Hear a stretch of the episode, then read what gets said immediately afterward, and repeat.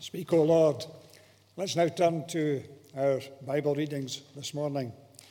First of all, from John's Gospel, John chapter 13, and we're reading just a few verses starting at verse 31. This is the aftermath of the Last Supper, and Judas had left the room to go on his path of treachery all the way to Gethsemane. So we read When he was gone, when Judas was gone, Jesus said, Now the Son of Man is glorified, and God is glorified in him. If God is glorified in him, God will glorify the Son in himself and will glorify him at once. My children, I will be with you only a little longer. You will look for me, and just as I told the Jews, so I tell you now. Where I am going, you cannot come. A new command I give you love one another. As I have loved you, so you must love one another. By this, everyone will know that you are my disciples if you love one another. Simon Peter asked him, Lord, where are you going? Jesus replied, Where I am going, you cannot follow now, but you will follow later. Peter asked, Lord, why can't I follow you now? I will lay down my life for you. And Jesus answered, Will you really lay down your life for me? Very truly, I tell you, before the rooster crows, you will disown me three times. And then turning to the other letter from John, the Revelation from John, verse chapter 21, and we're going to be reading the uh, first few verses there. Building on Lorna's talk and that super talk with the children, looking for words of encouragement, looking for words of support. You will get them in this reading. Let's hear a new heaven and a new earth. Then I saw a new heaven and a new earth. For the first heaven and the first earth had passed away, and there was no longer any sea. I saw the holy city, the new Jerusalem, coming down out of heaven from God, prepared as a bride beautifully dressed for her husband. And I heard a loud voice from the throne saying, Look, God's dwelling place is now among the people, and he will, he will dwell with them. They will be his people, and God himself will be with them and be their God. He will wipe away every tear from their eyes. There will be no more death, or mourning, or crying, or pain, for the old order of things has passed away. He who was seated on the throne said, I am making everything new. Then he said, Write these this down, for these words are trustworthy and true. He said to me, It is done. I am the Alpha and the Omega the beginning and the end. To the thirsty, I will give water without cost from the spring of the water of life. Amen. May God bless to us these readings from His Word. We now proceed as we sing together, May the mind of Christ my Saviour.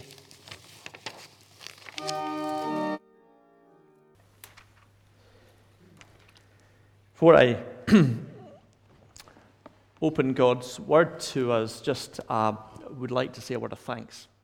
Um, for those that are maybe joining online or don't know, over the last um, just over a month, we have had three very close family bereavements. And I just want to take this time to thank all of you for your prayers uh, and your support, for your, your cards, for your um, expressions of, of concern and, also for the space you've given us in these, these last weeks. Um, uh, so uh, thank you for all of that. And um, it is good to be back. It is good to be back.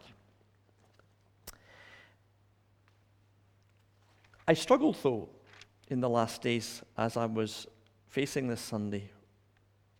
Where on earth do I start back? And um, do I just carry on as if, as if nothing has happened? Pick up where we left off with the story of, of, of Joseph and, you know, stiff upper lip, on we go? Or do I go somewhere else? Uh, and so, what I decided to do was what I, I, I, do. I'll let you into a little preacher's secret.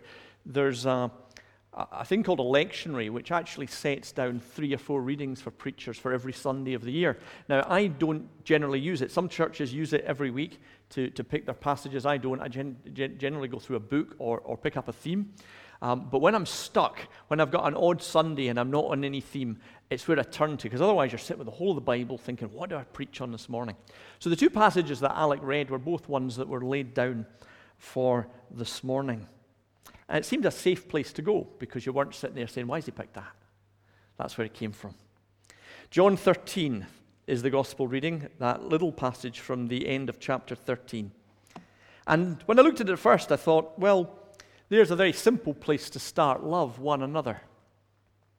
Love one another. Be a community of service, of humility to each other. And then Jesus goes on to say, That's how people will know you're my disciples. So, not only is this a command for how a church should treat one another and how we should behave in church, it's actually a mission strategy. You know, we have all these, these things in, in presbyteries just now in the Church of Scotland. What's our mission strategy to reach out to the world with the love of Christ? And here Jesus gives it this way love one another. And when people see what the church does and how it looks after one another, then they'll say, There's something going on there. I want to know more about that because I can see something of the servant heart of Jesus in it. That's who we are and what we're to be about. Love one another.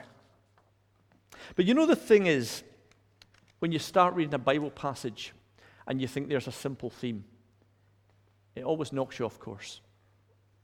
Because the Bible deals with life in all of its complexities. And you almost can't read a passage of, of Scripture without it taking you to places that maybe you didn't want to go. The context of this passage is important. Alec alluded to it as, as he read it. Jesus is washing his disciples' feet. That's how he's showing what love is. It's that self abasing, I don't mind if this is humiliating. I'm going to do this. I'm going to get down in the dirty and the messy, and I'm just certainly going to serve you. But the setting is also an upper room. The night before Jesus was betrayed. John actually opens chapter 13 by saying this It was the day just before the Passover festival. Jesus knew that the hour had come for him to leave the world and go to the Father. Having loved his own who were in the world, he loved them to the end. And so, as Jesus is talking about love and, how the church should love and how it, how it should show in its mission strategy that that's how you're a disciple, there's another thing going on here the shadow of when that is. They're in an upper room, no doubt, on the table. There were the bread and the wine that the other Gospels explained to us Jesus broke and shared with them as he spoke about his body and blood. It was in that place as they dipped the bread into the wine that he was betrayed, that he told them that Judas would go out from there and he would lead the soldiers.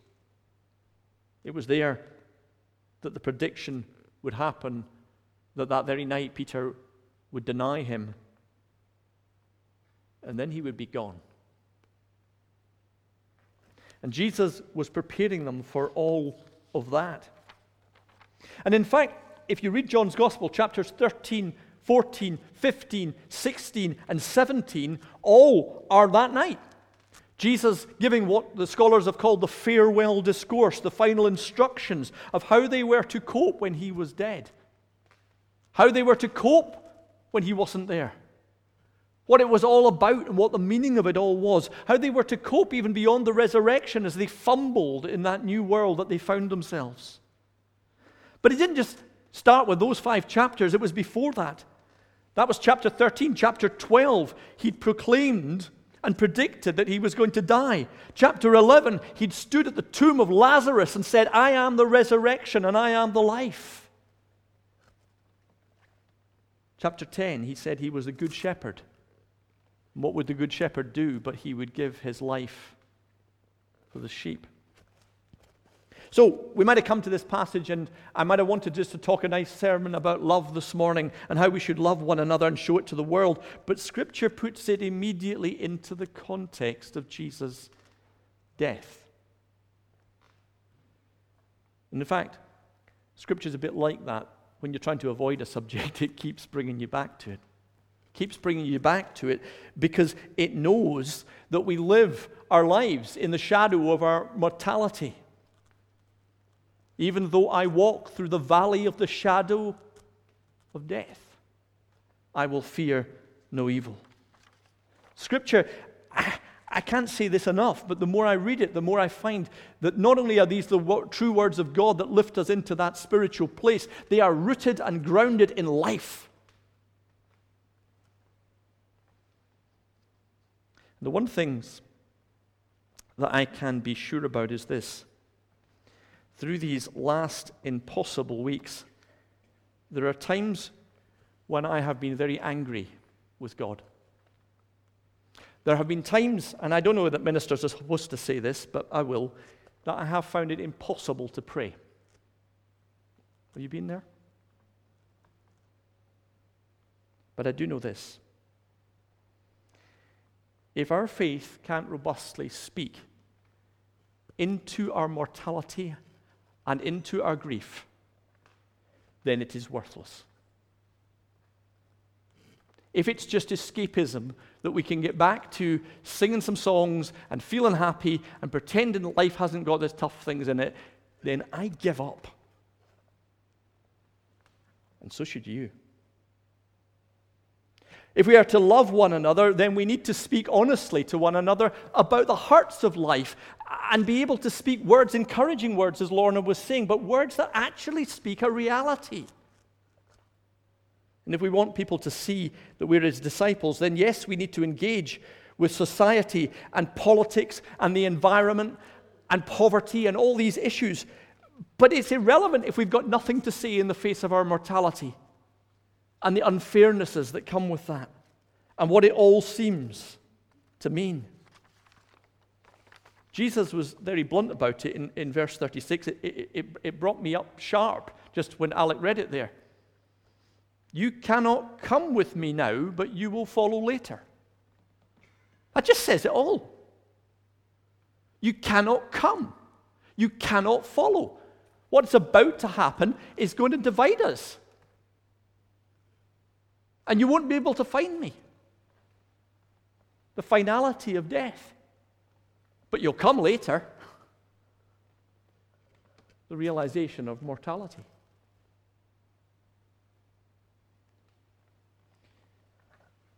But, but, but, there's also hope, isn't there? A glorious hope.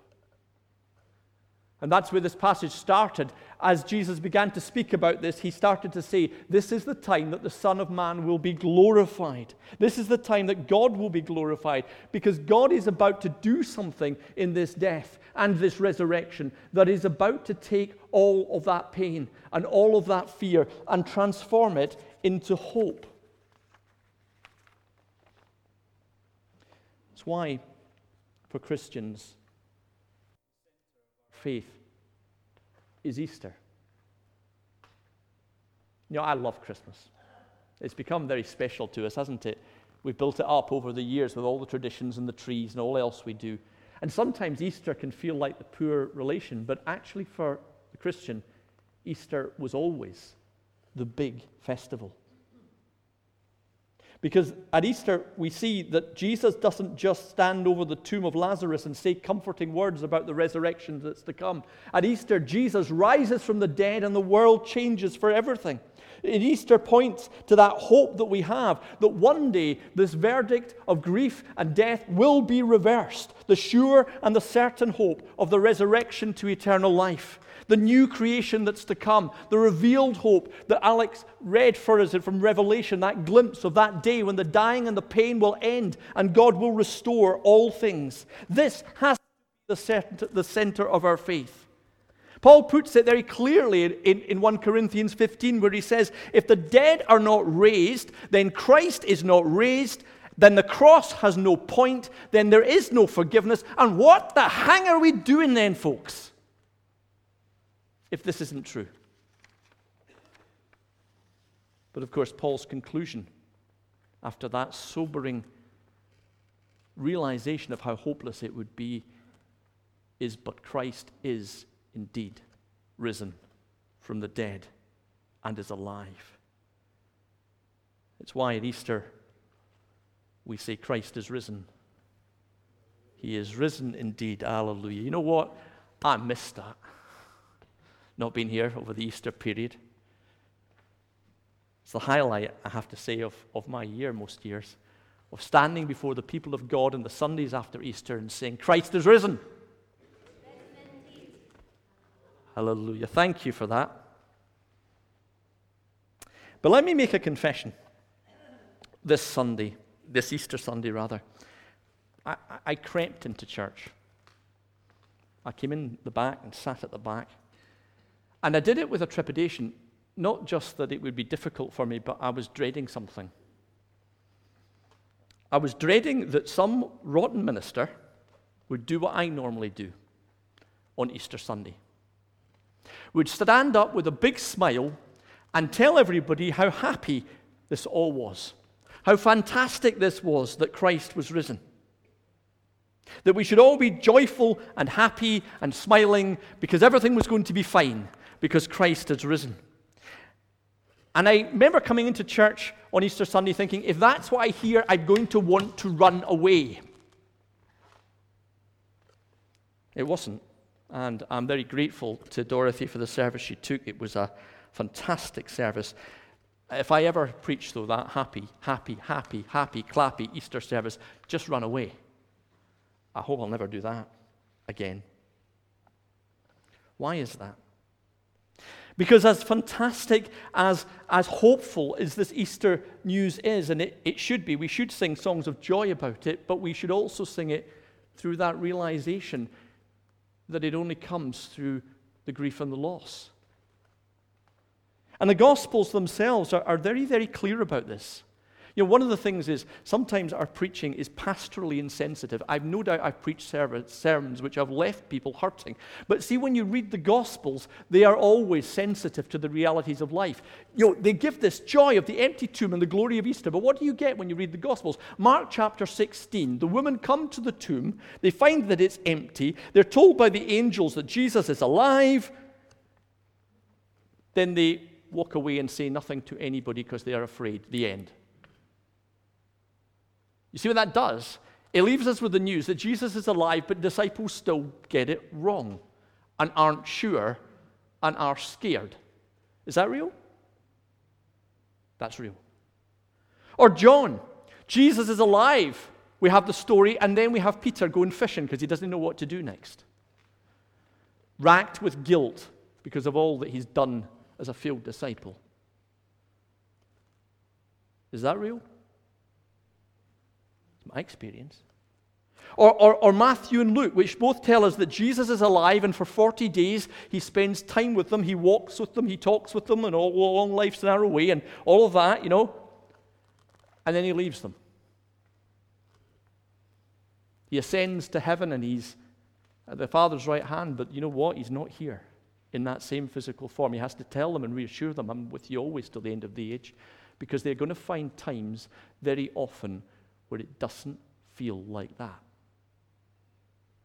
Is that real? Because it is for me. There is still, even after the resurrection, an incompleteness, an understanding in scriptures that yes, this glorious hope we have, but that doesn't mean it's all easy.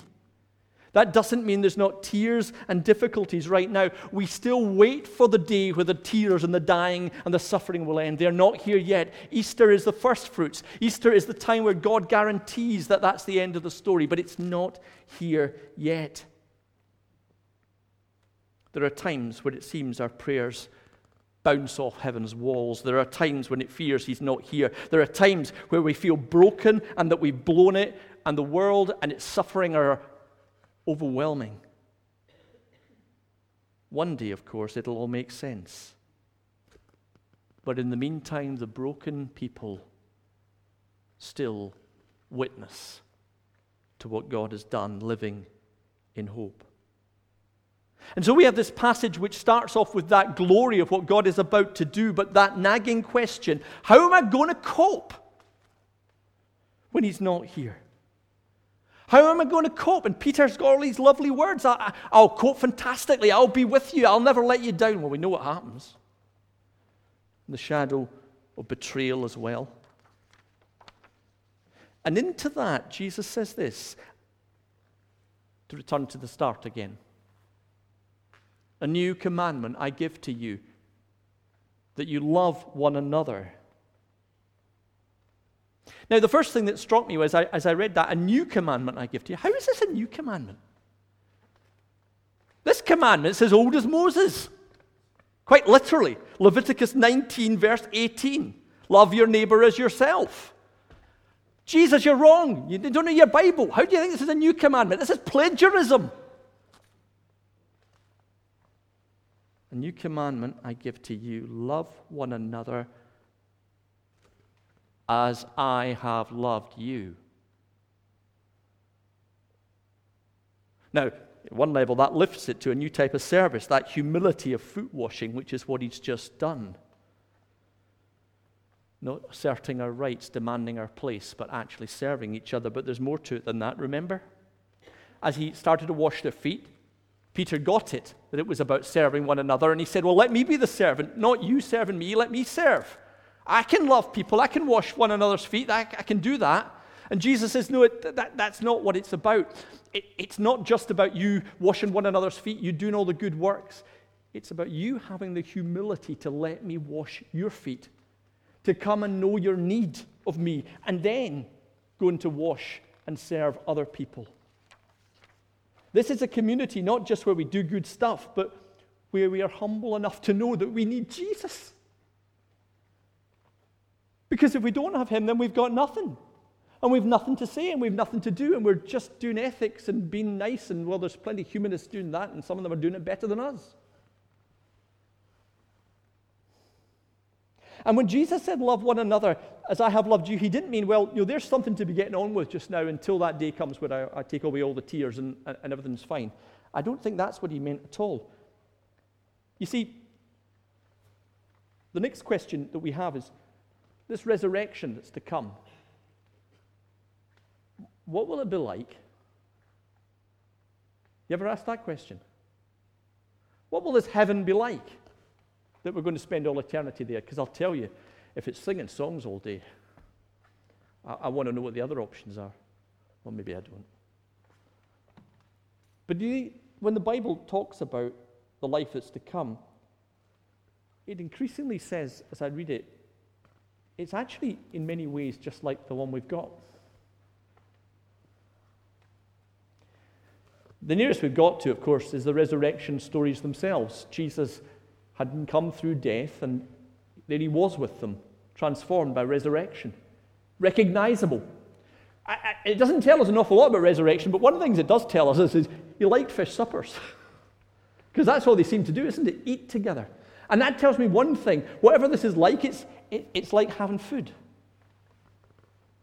It's like it is now. Having food together, having people together. You know, when it talks about the creation that's to come, we wonder what's that new creation like? And God says, Well, I, I made a, a creation already, and you saw it, and I said it was good. Remember it? It's out there. Now you know what I mean when I say creation. So, what do you think the new creation will be like? So, every time we look at a sunset, every time we look at flowers, every time we see the wonders of science, we're seeing what is pointing to all that is promised. But there's a difference. For in this new creation, there will be no fighting, there will be no tears. The love that we experience now, which is very real, will be complete.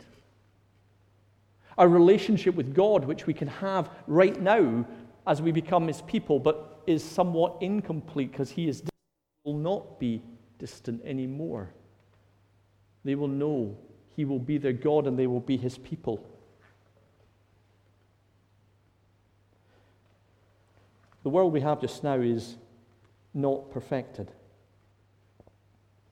But we are called as we love one another and show the world that love in a sign to show a foretaste of what that will be like. The church at its best is called to show people a foretaste of all that God offers. Now, of course, we get that wrong. The church has sometimes been cruel, abusive, violent. We've all got scars on our backs for when it's not been what it is, and some people have very deep ones. But we're called in Jesus, in all our imperfections, to live now pointing to the hope that we have. And that, I believe, is what lets us get on with it in the midst of grief and a broken world. A world transformed by resurrection, full of hope, for now amidst tears and pain and doubt and struggle and denial and betrayal, but pointing to what God has achieved in Jesus Christ and will someday reveal. I believe in the resurrection of the body, the communion of saints, and the life everlasting. Amen.